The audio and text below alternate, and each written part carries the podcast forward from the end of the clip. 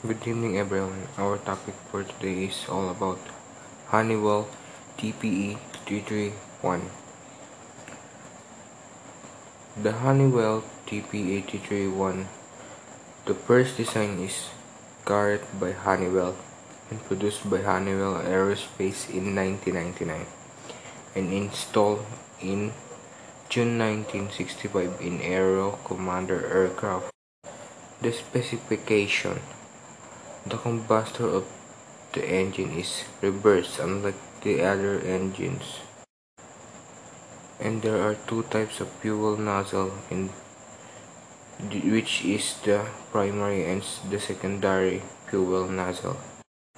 First is when removing secondary fuel nozzle, make sure that the two lines of the fuel is disconnected and make sure to prepare a gallon to catch the excess fuel.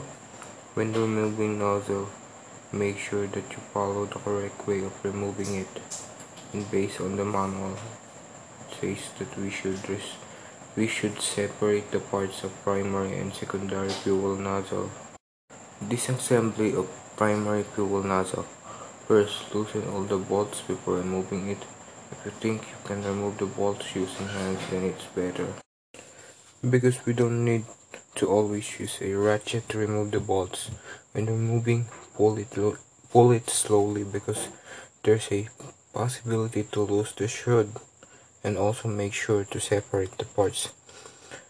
When it comes to servicing, we conduct visual inspection of every part and always check if there's a leak in and in cleaning the parts, we use kerosene and 400 sandpaper. And as we can see in the video, the shade of primary and secondary is different. And I think that's all for today. Thank you.